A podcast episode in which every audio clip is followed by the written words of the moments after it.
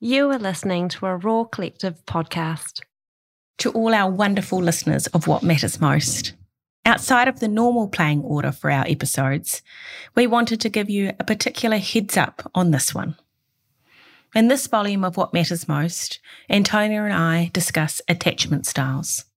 Attachment styles are the relationships we hold with our primary caregiver and how this then plays out in our adult life be it in our intimate relationships, our friendships, our relationships with colleagues, or when indeed we become parents ourselves. The information in this episode is probably what I am most passionate about in the psychology field, and the knowledge we discuss has, I think, had the most influence on my own adult life. However, we want to really acknowledge that reflecting on your childhood, how you connect with other adults, and how indeed you may parent could raise emotions for you. It may make you stop and reflect on times gone past and how that impacts either negatively or positively on your present life. As such, we thought it was only fair to say we think it's a good idea that you listen to this volume when you have the space to reflect, to pause, to walk away and re engage.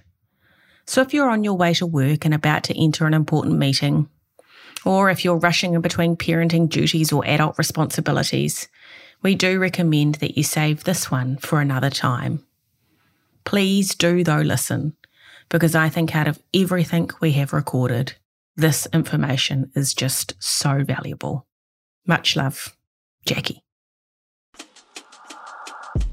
Hello, and welcome to season two of What Matters Most, a podcast hosted by me, Antonia Prebble, and my good friend Jacqui Maguire, who also happens to be a clinical psychologist. Together, we discuss issues that have a real impact on how we feel about and experience our lives. I get so much out of these conversations, and I hope you will too.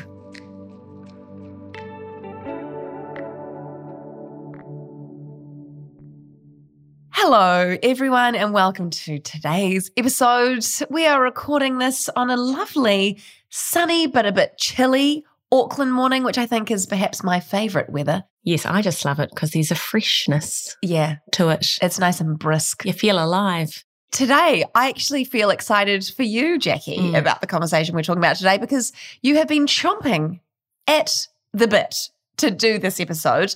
I imagine because it is something that comes up in your work a lot and that has significant impacts in people's lives, and that it's a really good thing to understand. So, Jacqui, what would you like to talk about today? And why would you like to talk about it? Oh, she's reversed the role.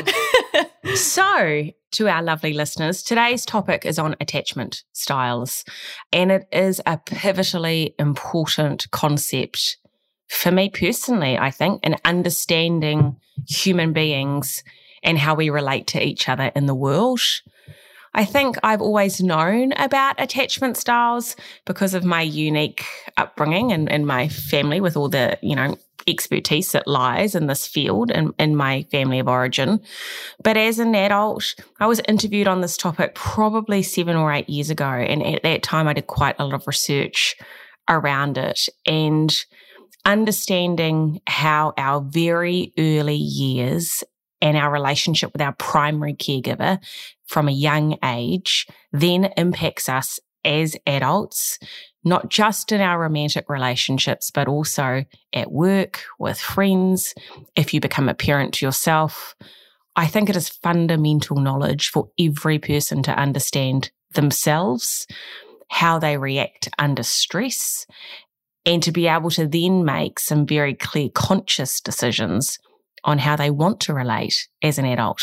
So, yeah, I am very excited for this topic. And I think we can bring huge value to people's lives from exploring it. Great. Okay.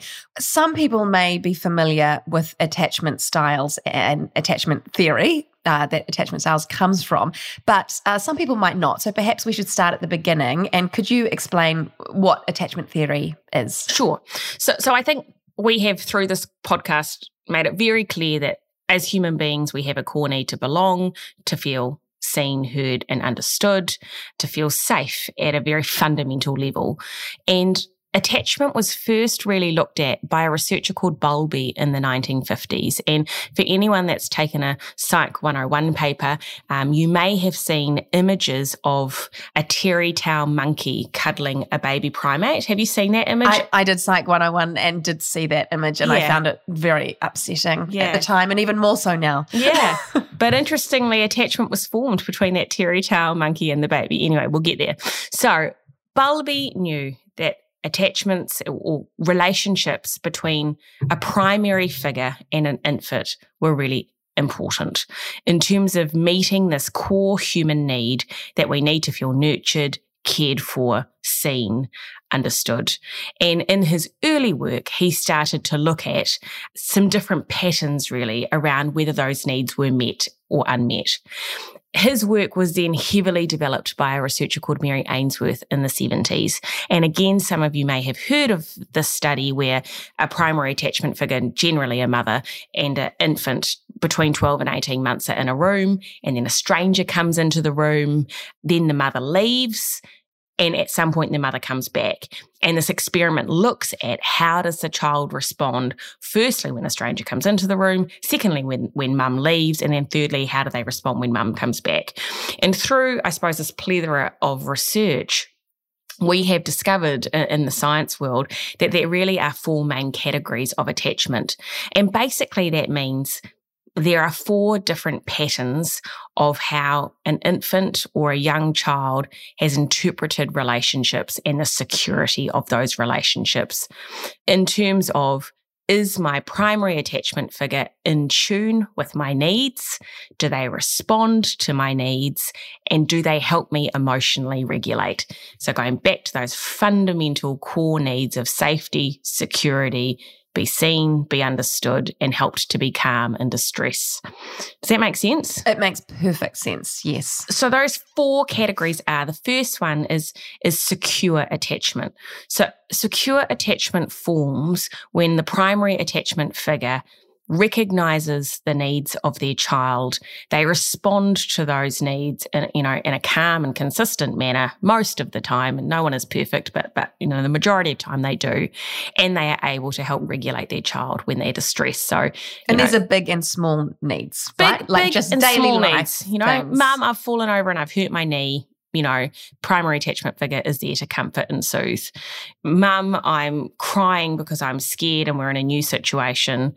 And I'm sorry because I know not all families are mothers in the in this role, but that really is where the research is stemmed from. So primary attachment figure, you know, I'm in a new environment, I'm scared, I'm overwhelmed, and does the primary attachment figure soothe, stick with the child until they feel comfortable, etc. So that's secure attachment. And those needs might be directly articulated or they might not be, right? Like for little children, it's actually being in tune with the need that you just sense because they, they might yeah. not be able to actually explain what they need. It might you. be a two month old baby crying. Yeah. And the primary attachment figure sees the tears, picks up the baby, and tries to navigate what that baby needs. Do you need a feed? Do you need a nappy change? Do you need a cuddle? I'm responding to you and I'm, I'm caring for you. If you have a secure attachment style, that basically helps form a platform for that young child that says, you have a safe base. I, as the primary attachment figure, am your home base, safe base.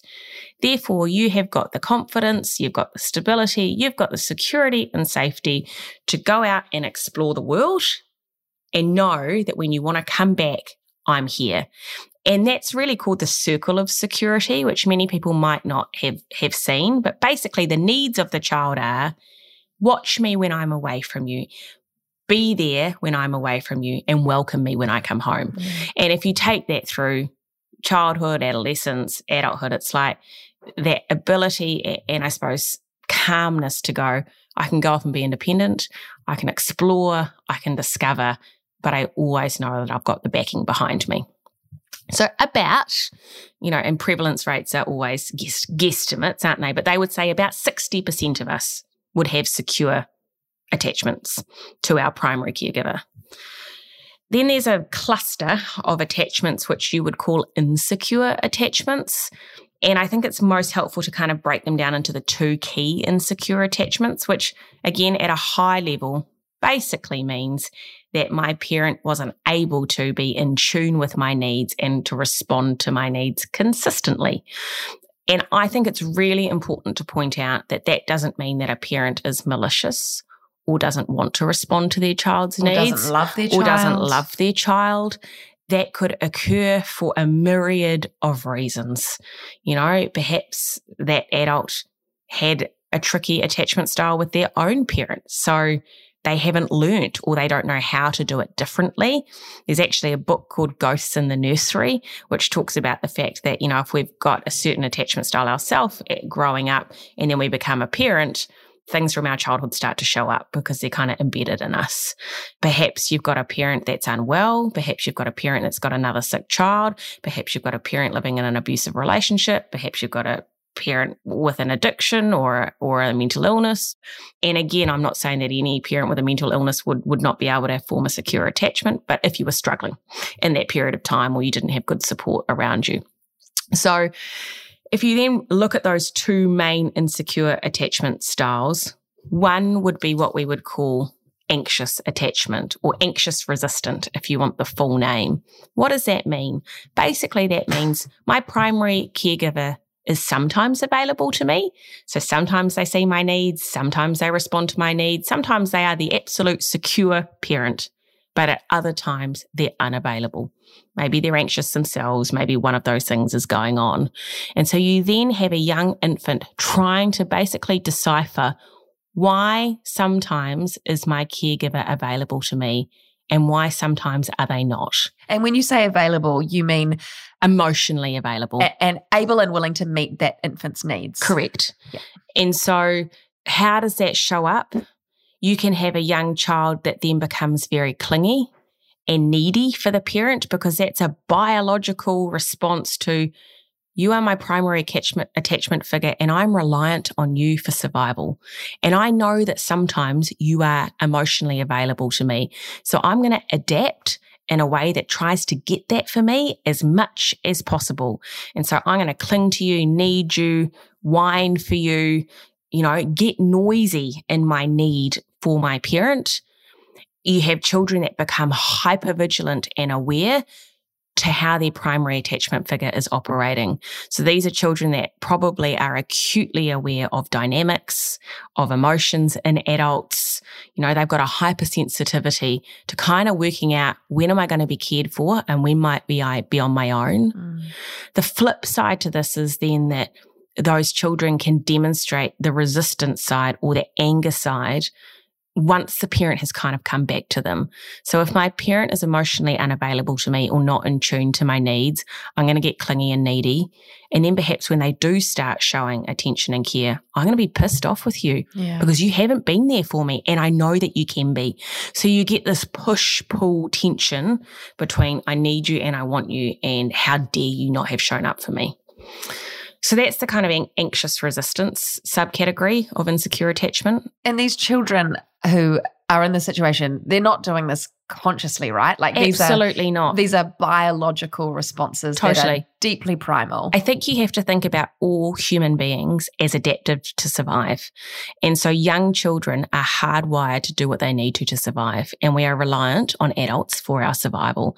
And so absolutely, this is not a conscious, I'm going to cry, whinge, stick to you, then push you away. This is my body is adapting in, in the way I know how to get my needs met. Yeah. The other main category is is what we would call avoidant attachment.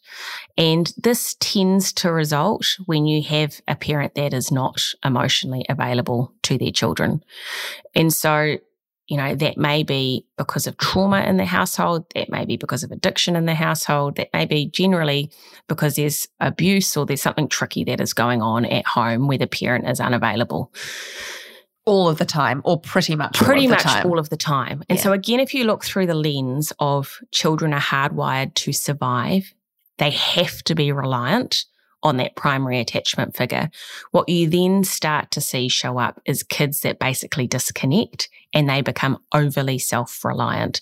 So they become independent from a very young age. They can be emotionally shut down and in the face of challenge or stress or needs, they don't express it. So on the outside, they can look like they don't need anything internally they're likely to be very distressed at times. So I think that's interesting to look through the lens of for that child, they have learnt to preserve that relationship by disconnecting. Yeah. They have learnt to disconnect because perhaps they're less likely to trigger an incidence of anger, Yeah. you know, from their parent. The last attachment style, the fourth one is called disorganized attachment. That's very, very rare. Basically, that occurs for children that come from the toughest of circumstances. They haven't been able to develop a map in their brain for survival because their life is chaotic. The primary adult in their life is inconsistent. And so you would see a range of behaviors from that child, from push pulling to shutting down to needing to not wanting. You know, they just don't have a, a route in their mind which shows them a pathway to establishing a relationship with their primary caregiver to get their needs met. So that's very rare. Um, but I think for this conversation, we look at the secure, the anxious, and the avoidant attachment style. Mm. Now, we're obviously talking about some pretty tough stuff here. Yeah. And I imagine as people are listening to this, it might be bringing up quite a bit for Yeah. them because people will be thinking, well, what was their attachment style? Yeah. And if it was not a secure attachment style, that will probably be quite difficult to be thinking about this. Do you have any advice, even as we are going through this conversation today and in the future, uh, how people can navigate these feelings that might be coming up and perhaps their feelings towards their parents? Yeah. You know, it's interesting, isn't it? I, I think it's really important to acknowledge the kind of visceral response, the body response that we get when listening to this, especially if it's, you know, if this concept is new to you or if you have, you know, not wanted to kind of look at or, or revisit your childhood. I think there are many ways, and I suppose it's important to know that just because you've got a certain attachment style as a child, that doesn't mean that that's you for life. You actually can retrain your attachment style. You can relearn how to connect as an adult with people. You can learn to trust. You can learn to rely on people. And that I think is a hopeful message for people to know that just because your childhood experiences were a certain way doesn't necessarily mean that therefore by default you will act and feel that way for life. Mm-hmm. I think it's really important to hold compassion for yourself. So I always look through that lens of we respond in a way that's adaptive. As children, we do whatever we need to to survive. And at a certain point in time, however you learnt to respond to key people in your life was adaptive to you. So if you as an adult find that in adult relationships, you have patterns of behavior or patterns of feelings in close relationships. You get worried that your significant other will leave you or not love you as much as, as you do. You find that when people get too close to you, you shut down. You know, if you notice patterns like that as an adult, like be gentle on yourself. That those kind of belief systems or, or those habitual ways of operating in relationships are there for a reason and be kind and gentle. I also think we need to look through a lens that our parents are human Mm. and probably they did the best that they could. And that doesn't diminish your own experience. That doesn't make it perhaps any less painful or hard to revisit, but it does perhaps take the intent away. Mm. Most parents wouldn't have done this to hurt you. They were doing their best, and Yeah. that their best may have absolutely been not good enough by any measure, Mm. but there's always a reason for Mm. their behavior too. And one of the methods as an adult, there are a number to kind of reparent yourself from an attachment Mm. style theory.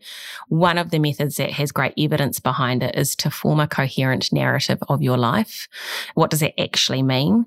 Basically, in a structured way, can you go back through your childhood year by year and say, what were my experiences, you know, through that period of time? What was my connection like with my parents? What was going on for them during that period of time? What was the impact for me through that time? And if you can form a coherent story of your life with the appropriate emotions attached to it, actually that is shown to be really valuable in your adult life because you kind of have got a clear message of why you are who you are. You perhaps have some understanding into what fed into that.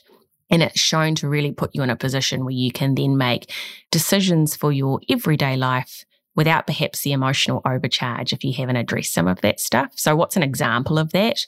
Perhaps I was a child that grew up with a really sick sibling. Mm. So maybe I'm the eldest child. And in the first two years of my life, I had an absolutely secure attachment with my primary attachment figure. They were there. I was the apple of their eye. They were responsive to me. My needs were met. Life was good. And you probably can't remember that, but you'll see photos and you'll hear stories of that. Then maybe you had a sibling that was very unwell and spent a significant amount of time in hospital. All of a sudden, as a two year old, you have a parent that is gone a lot of the time. Perhaps you're being looked after by grandparents or, mm. or other, you know, close family friends. You've got now parents that are anxious, that are worried, that are tearful, that are emotionally preoccupied with the health of, of your sibling. That doesn't mean that your parents don't love you. That doesn't mean that your parents don't care. I imagine that for your parents at that time, that was hugely distressing for them, knowing that they had such split needs. But the result is, as a two year old, all of a sudden, your primary attachment figure isn't there like they used to, and your needs were probably not attended to the way they were before. Mm. And so, you know, an appropriate emotional response to that is sadness, grief, loss, anxiety, worry. And if as an adult, you can look back at that and say, that was a really difficult period of time. I think, you know, I struggled significantly and suffered because of that. You know, like I can hold compassion for my parents that that would be such a hard position to be in, but yeah, it did impact me. That's a coherent narrative. That's quite different to an adult that looks back at that and kind of can relate to that experience with no emotion. Mm. Like they're so mm. disconnected from that period of time, it doesn't impact them. Mm. So, you know, being able to build some understanding of your life with some context around it is one, I suppose, pathway where people can form understanding of themselves and their journey, hold compassion for them and the, the adults that were in their life mm. and move forward. It's really. a great idea. And it sounds like one that people could just do relatively straightforwardly on their own, right? Like yeah. you could just decide to write yeah. the story and, and see how you go. Yeah. I think you could totally do it by yourself. And I think you could do it with a therapist. I if you, you felt could. safer to do that. Yeah. yeah. As you were talking, I, I wondered also if um, our episode on the inner child might help people as they explore this stuff. In season one, we did an episode on the inner child that we all carry with us, which is about the idea that experiences when we were young really impact how we operate as an adult and how you can get in touch with your inner child and sort of understand them a bit more. So, if as you're listening to this, if you think that might be uh, useful or you'd like another sort of angle on this topic, it might be, yeah, interesting to go and have a, a listen to that one as well.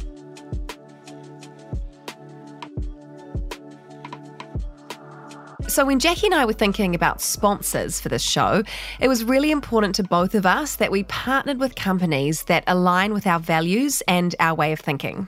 Absolutely, it was a non negotiable.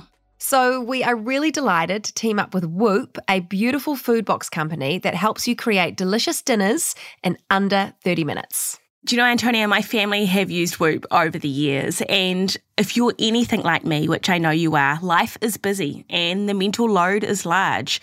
And I'm always looking for effective shortcuts to make life simpler and easier. And with Woop, it is amazing. The veggies are pre chopped. The sauces are handmade, and man, can you taste the difference. The recipes are just so easy to follow, and what I love is that the ingredients are sourced right here from New Zealand. And Antonia, this is the bit I know you will love.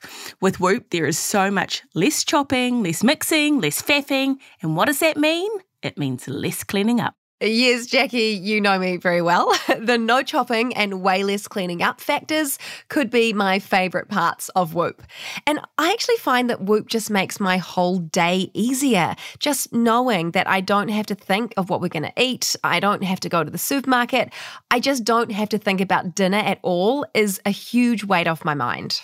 I'm getting hungry talking about all this beautiful food.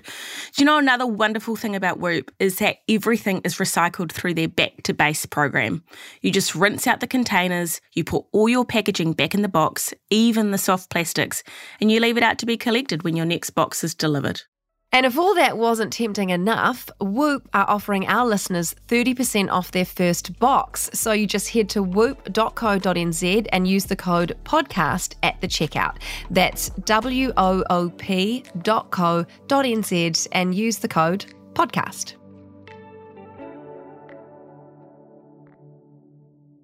So, Jacqui, you mentioned a little bit before about how your attachment style as an infant might be affecting you in your adult relationships. Yeah. Can we go into that Yeah, in sure. a bit more detail? Yeah, absolutely. So, again, if you think about that notion that your childhood experiences leave a residue or impact on your adult life, if you are somebody with a secure attachment with your primary caregiver, you have a narrative in your brain hardwired into you that says people will be there for me.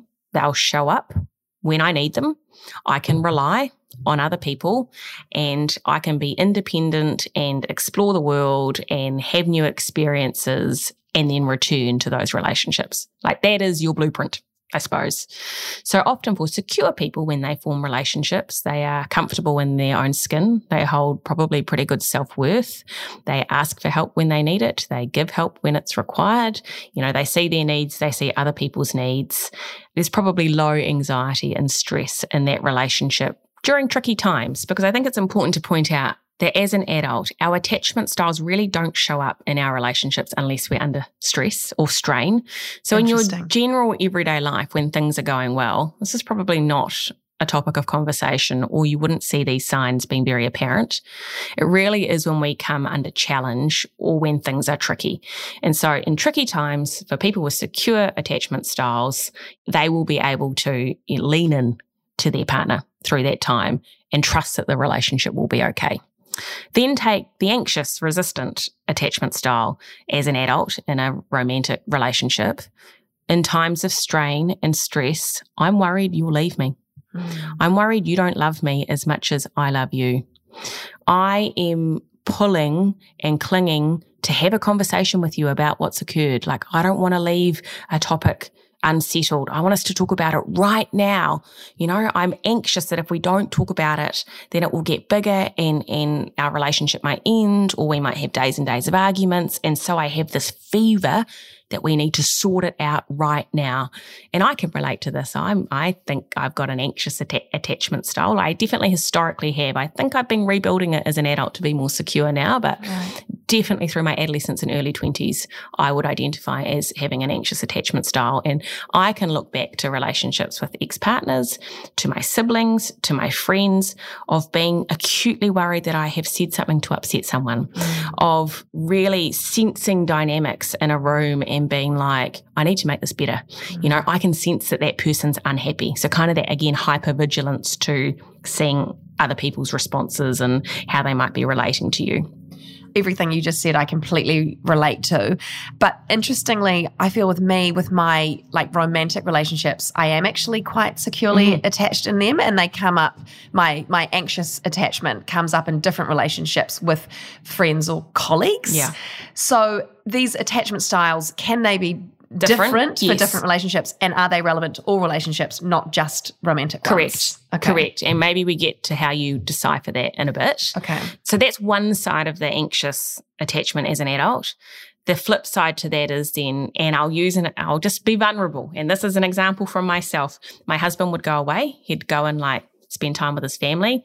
And historically, sorry, Pad, he wasn't very good at like sending me a text and saying, how was your day? And he was just immersed in what he was doing, yeah. you know, and I, and I get that.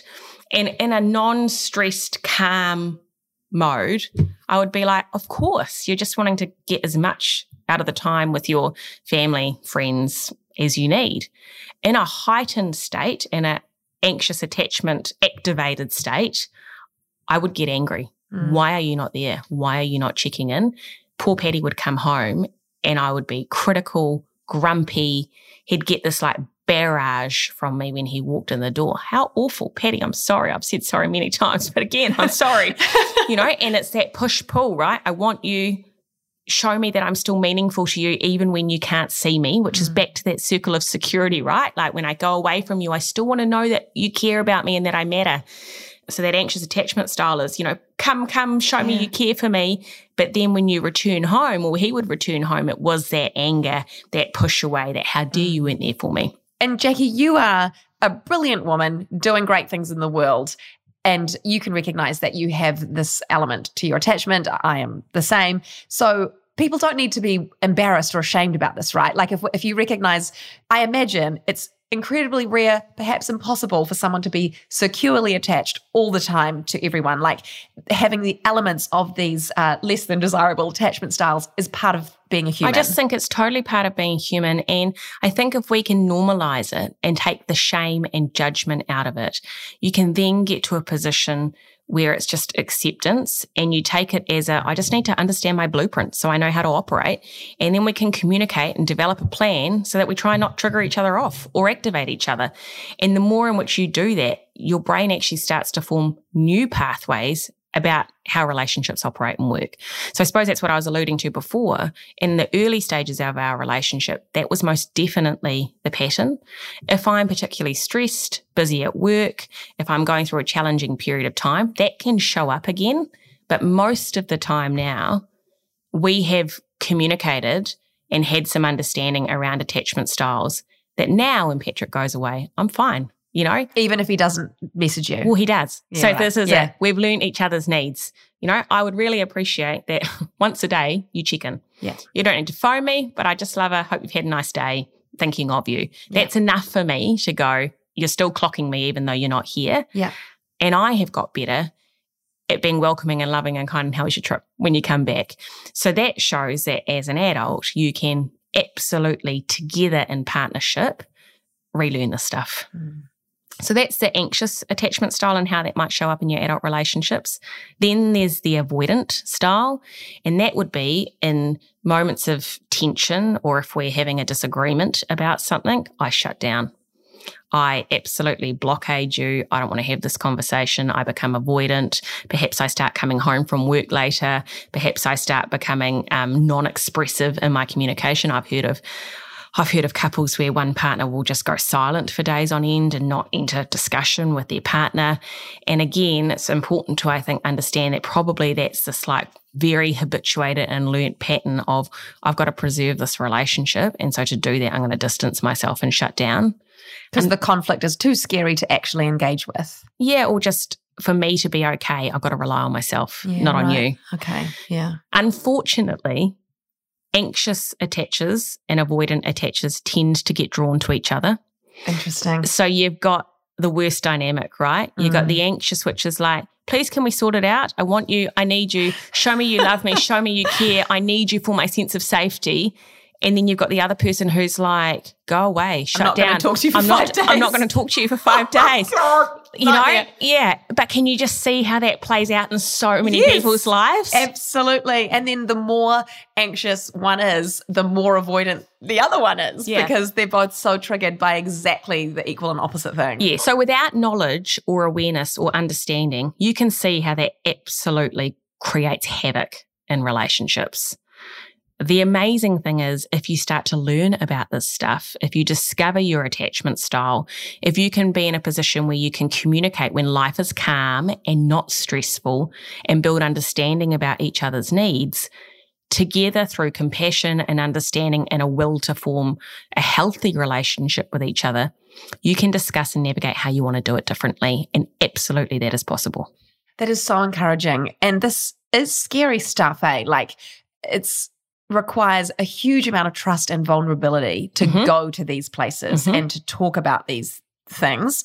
But if you feel like you're in a safe environment with a partner or, you know, whoever you are in this dynamic with to talk about it, it just has such huge benefits. Like it's a, it feels risky, right? Like it's a big step to take. Mm. And particularly if we're not used to doing this, but get them to listen to this episode. Yeah. you know, like yeah, get, listen to it together. listen to it together, get on the same page because like we can feel so overwhelmed as to why we are the way we are, right? We're like we're just habitually going about our days and lives and we react in certain ways and we might not like it, but it's so difficult to work out why. But this framework is a really great map of how you can talk about it with your partner, with a significant other, whoever you want to work through the stuff together with, because you've got the same language, mm. which is so useful.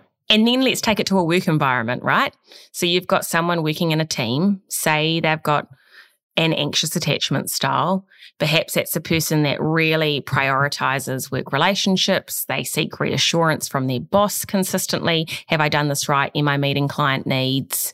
You know, what do my team think about me? Perhaps they have, uh, you know, a running commentary in their head about needing to be good enough, produce perfect work, ensure that they are valued in the team, you know, perhaps they, they have a real need to work alongside people and they find it more difficult to work independently.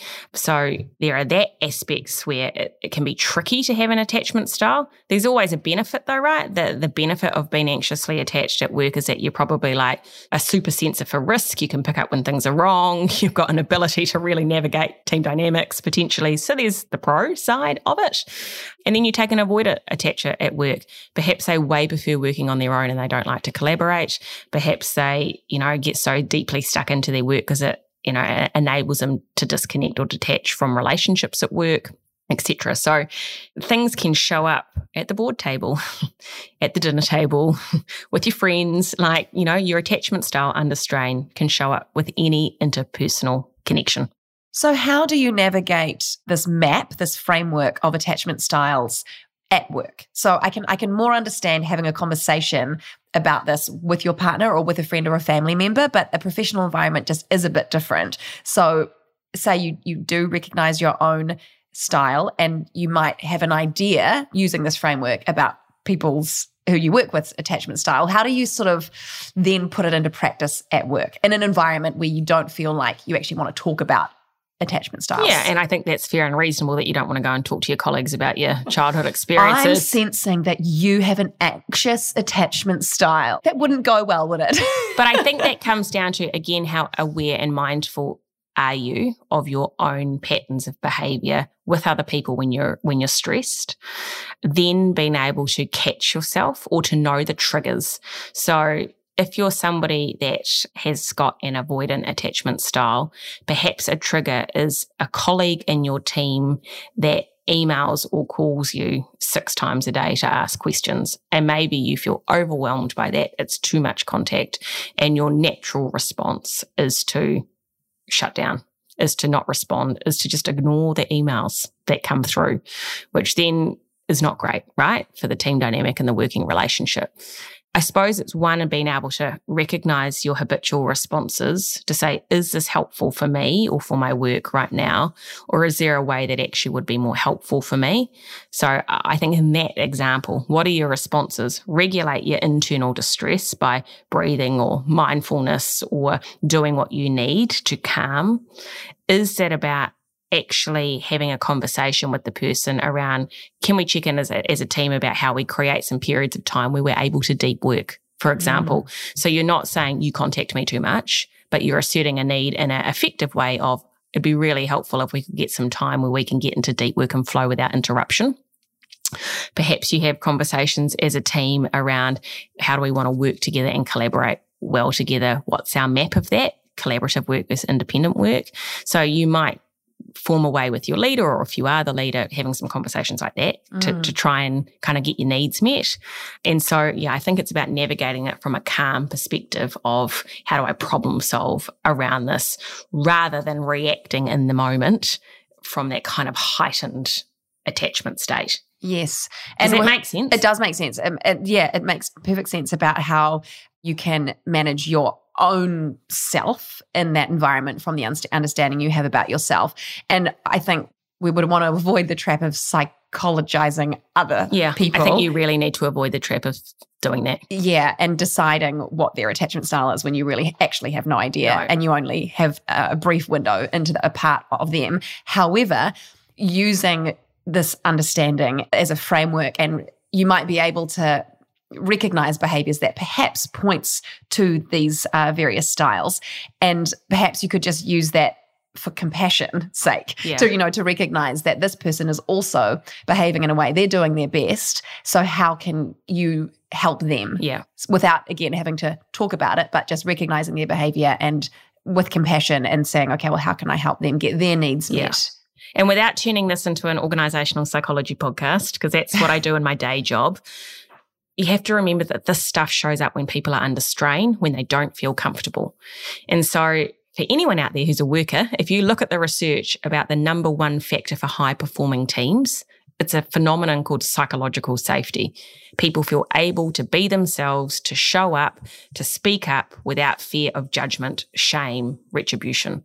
So if you've got a team dynamic where people are supportive, encouraging, respected, where you can raise issues and have good conversations without it turning personal or nasty, you're less likely to activate people's attachment styles under stress because they feel safer at work and in their team. Mm. So you can come at this from many angles, but positive culture and good base relationships are a buffer to, you know, someone feeling like they're psychologically on edge. Mm-hmm.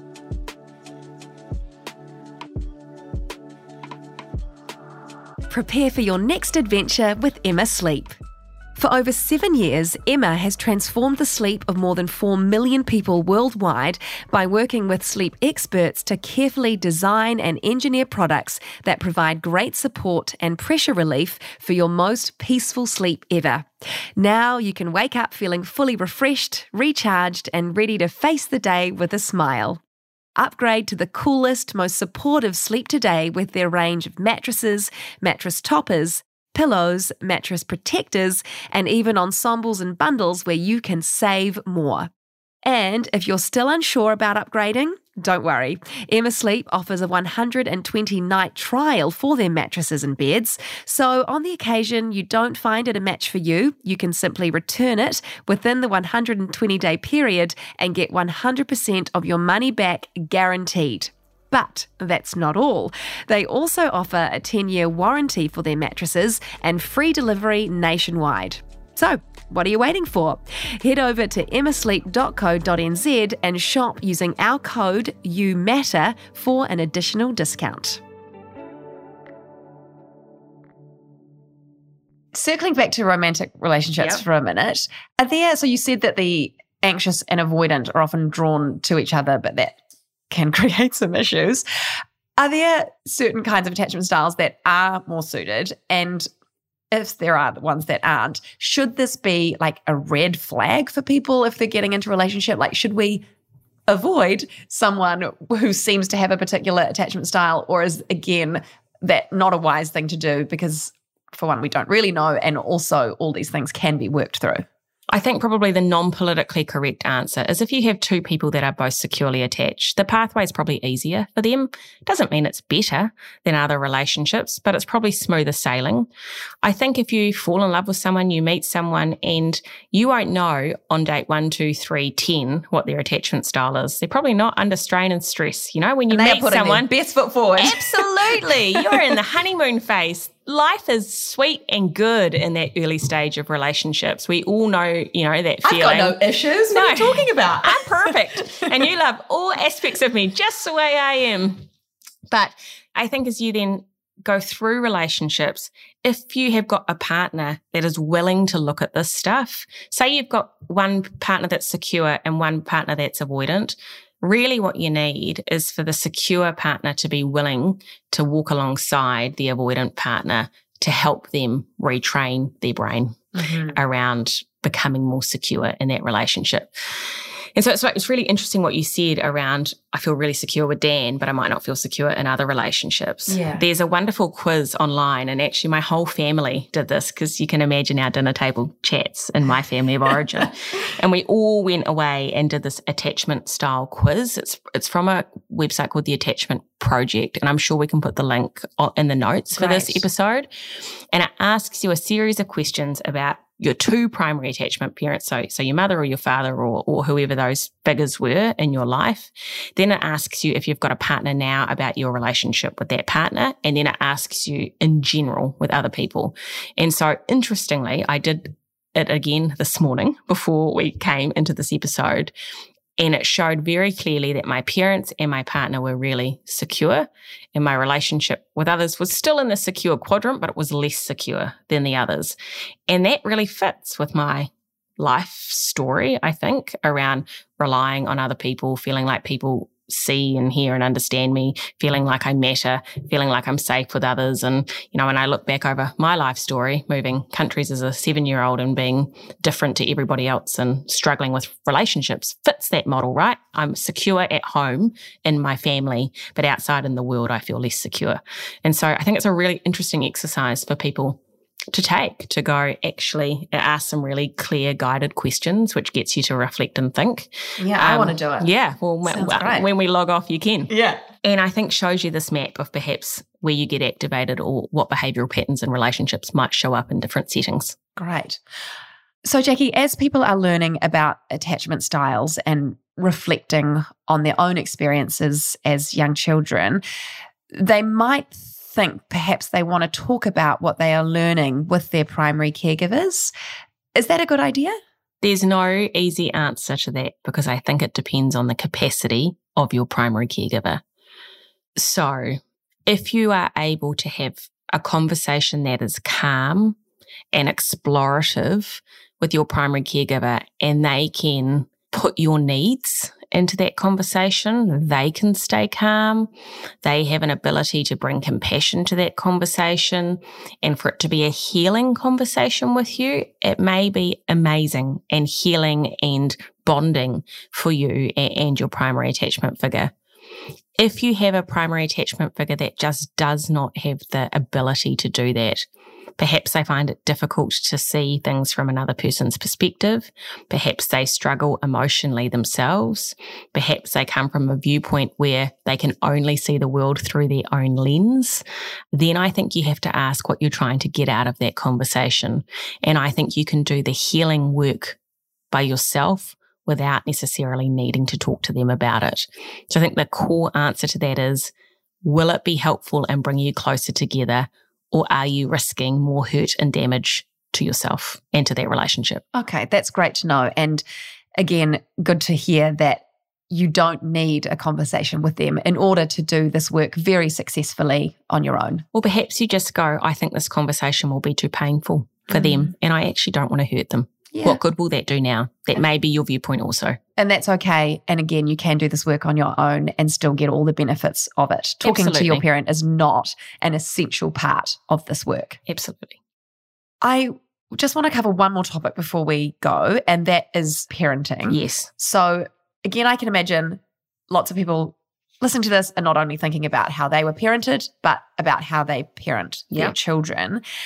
And yeah, could we talk a bit about that? And also, when you talk about secure attachment and needs being met, what we actually mean by that? Like, what's the like reasonable amount? Because life happens, and we know that we cannot.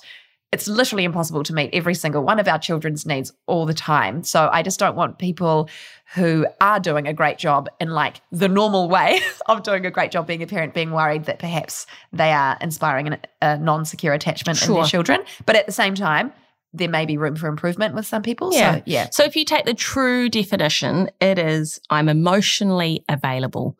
So when I am with my kids, I'm present for them. That doesn't mean that I can't multitask, do anything outside, you know, like I don't need to be on the floor playing with them 24 7 to be emotionally available. It means, for example, that if I'm in the kitchen cooking and my child has stubbed their toe and they come up to me and they say, you know, mum, I'm hurt, that I can stop what I'm doing, turn around and attend to them. Like mm-hmm. I've got the availability, the cognitive, emotional capacity to respond to their needs. As opposed to you're cooking the dinner, they're in the playroom and they say, Mum, can you come and play with me? And you say, No, sorry, I'm cooking dinner. Well, like, you probably wouldn't even say that. You'd probably be like, Not now, don't bother me. Yeah. and that's that's okay. Yeah. well, yeah. Well, well, is that okay? I think the first response was, I'll be with you in a second. Let mm. me just finish what I'm doing because you've acknowledged, I've heard you, I've clocked you, I'm coming for you. Yeah. Zero response or shutting someone down is not really responding to their need. Gotcha. So, so can you see the delineation between, yeah. between those two things? The, the second element is that I can skillfully respond to your needs. So if you're distressed, upset, fragile, tired, angry, I can sit with you and co regulate. I can mm. respond to your needs. And you don't need to be a psychologist to do that. When you see a child that's really upset, what do they need?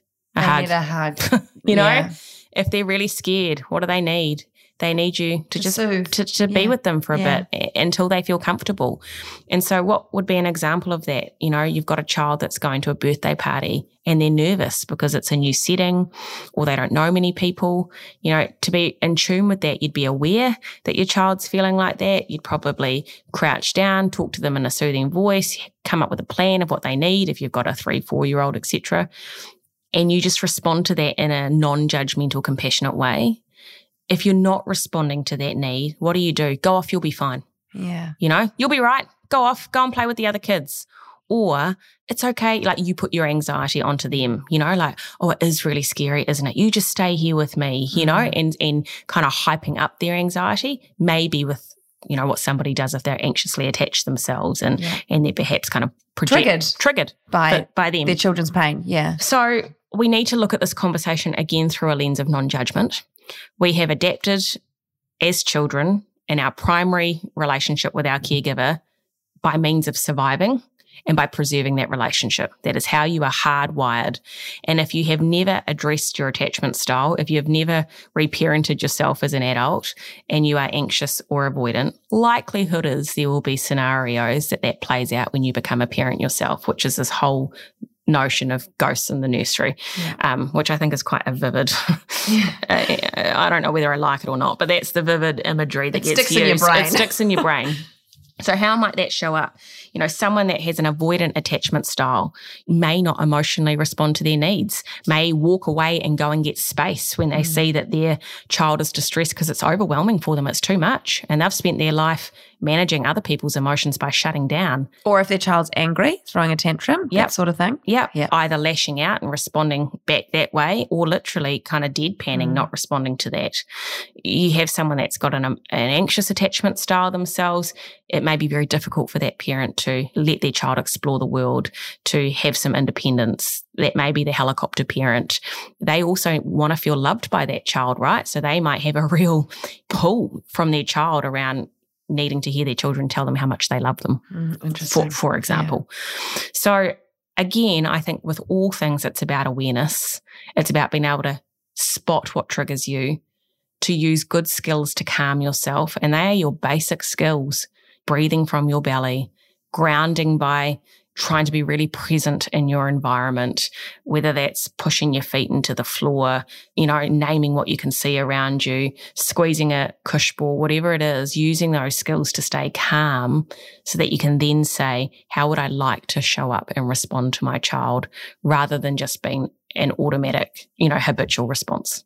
So this all can get better is the Totally. encouraging news. It's about recognizing with compassion that you are a human being who is doing your best Mhm. and and the way you are behaving very specifically comes from how you were raised as a child and your Mhm. own experiences and there are things that you can do right now to improve attachment with your child. I'm interested Jacqui on phone use Mm. in parents and whether that Mm. impacts attachment with children. You know, it's really interesting in my prep for today because I've spoken on this topic numerous times across media outlets. And today is the first time I've really acknowledged that question. Maybe it's the first time I've spoken about this topic since I've become a parent. And I got really upset reading the research because I have to self reflect on how much does my phone show up and play a role when I'm around my kids. And the research breaks this down really to like continuous use of a phone. So someone that's submerged in their phone versus infrequent uh, distraction. So whether you pop and get a text or you get an email and you glance at it and then put it away. I think if you look at attachment, we know the answer without looking at the research. Attachment is about being aware of your children's needs And being present with being them. present with them and being able to respond. If you are in a hole, that's what I call that in my house. If you are in a hole on your phone, are you aware of your children's needs? Can you presently respond or are you distracted? And I think I'm uh, okay at this. I I definitely see parents that do it differently to me, but there are times where I am in a hole and I just felt hugely guilty actually reading that as I was prepping for today. And I'll try and apply the, the same things I'm telling everyone else, which is to be compassionate. And I think I do a pretty good job with my kids the Mm-hmm. majority of the time. And, you know, they're happy, healthy, lo- lovely kids. But this is an area now that you know for improvement, and we Yeah. can always improve. I mean, it is being on our phones. We know Yeah. it's an addiction. We're addicted to it, so we have to. I mean, we yeah, we try in our house to not be on our phones in front of the boys unless we have to be. Yeah. So if we have to take a call, if we have to respond to an email, because that just is the realities of living it now, and particularly if you're trying to manage a working life as well as a domestic parenting life. But it's difficult to stick to those Yeah. rules because it's addictive and parenting's really hard. and I try to now say, say to my girls, for example, I just need to make one phone call. Yeah. for work. Is that okay? You know, like girls, I'm just going to make one call and then I'll get off my phone. I almost communicate that and give them a heads up. Because that's different than just Doing it. scrolling through Instagram. But here's my example. I was at a botanic gardens in New Zealand.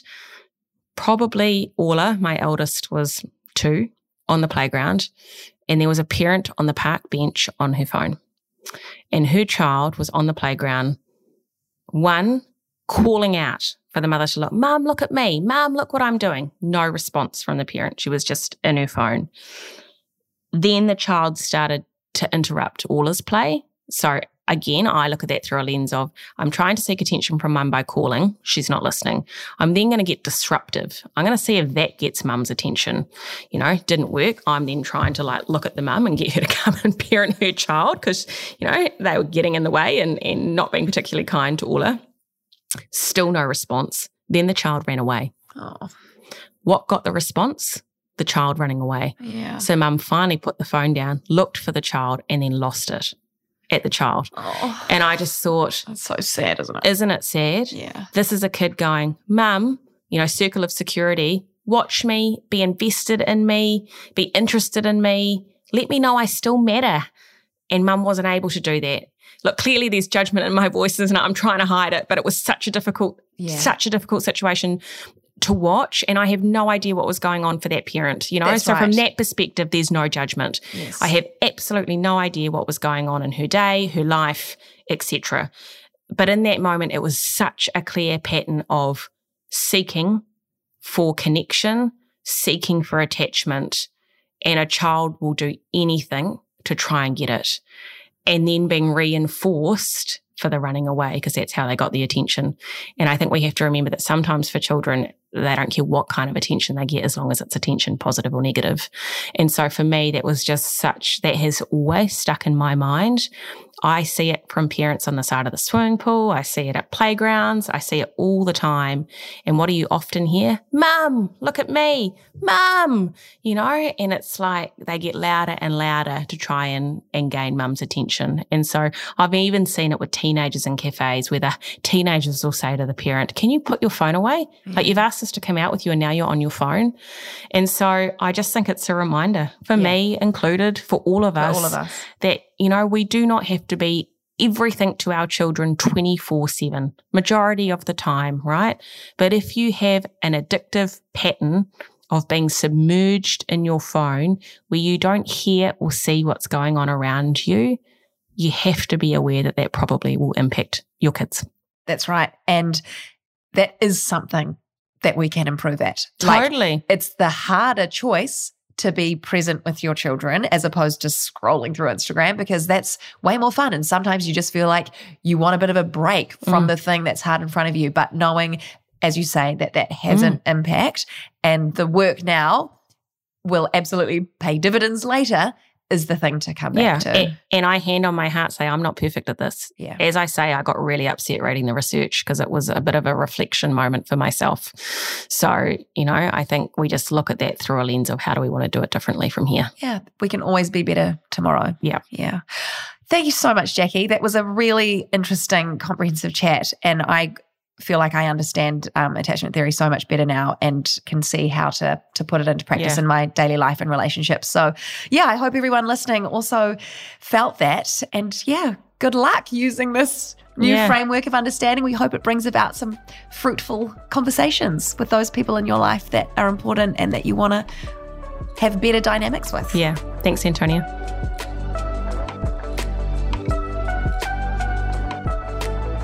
That was what matters most for this week. Thank you so much for listening. If you did enjoy this week's episode, it would be great if you could rate, review, and subscribe to this podcast, as that helps let other people know that we're here. Thanks again. See you next time.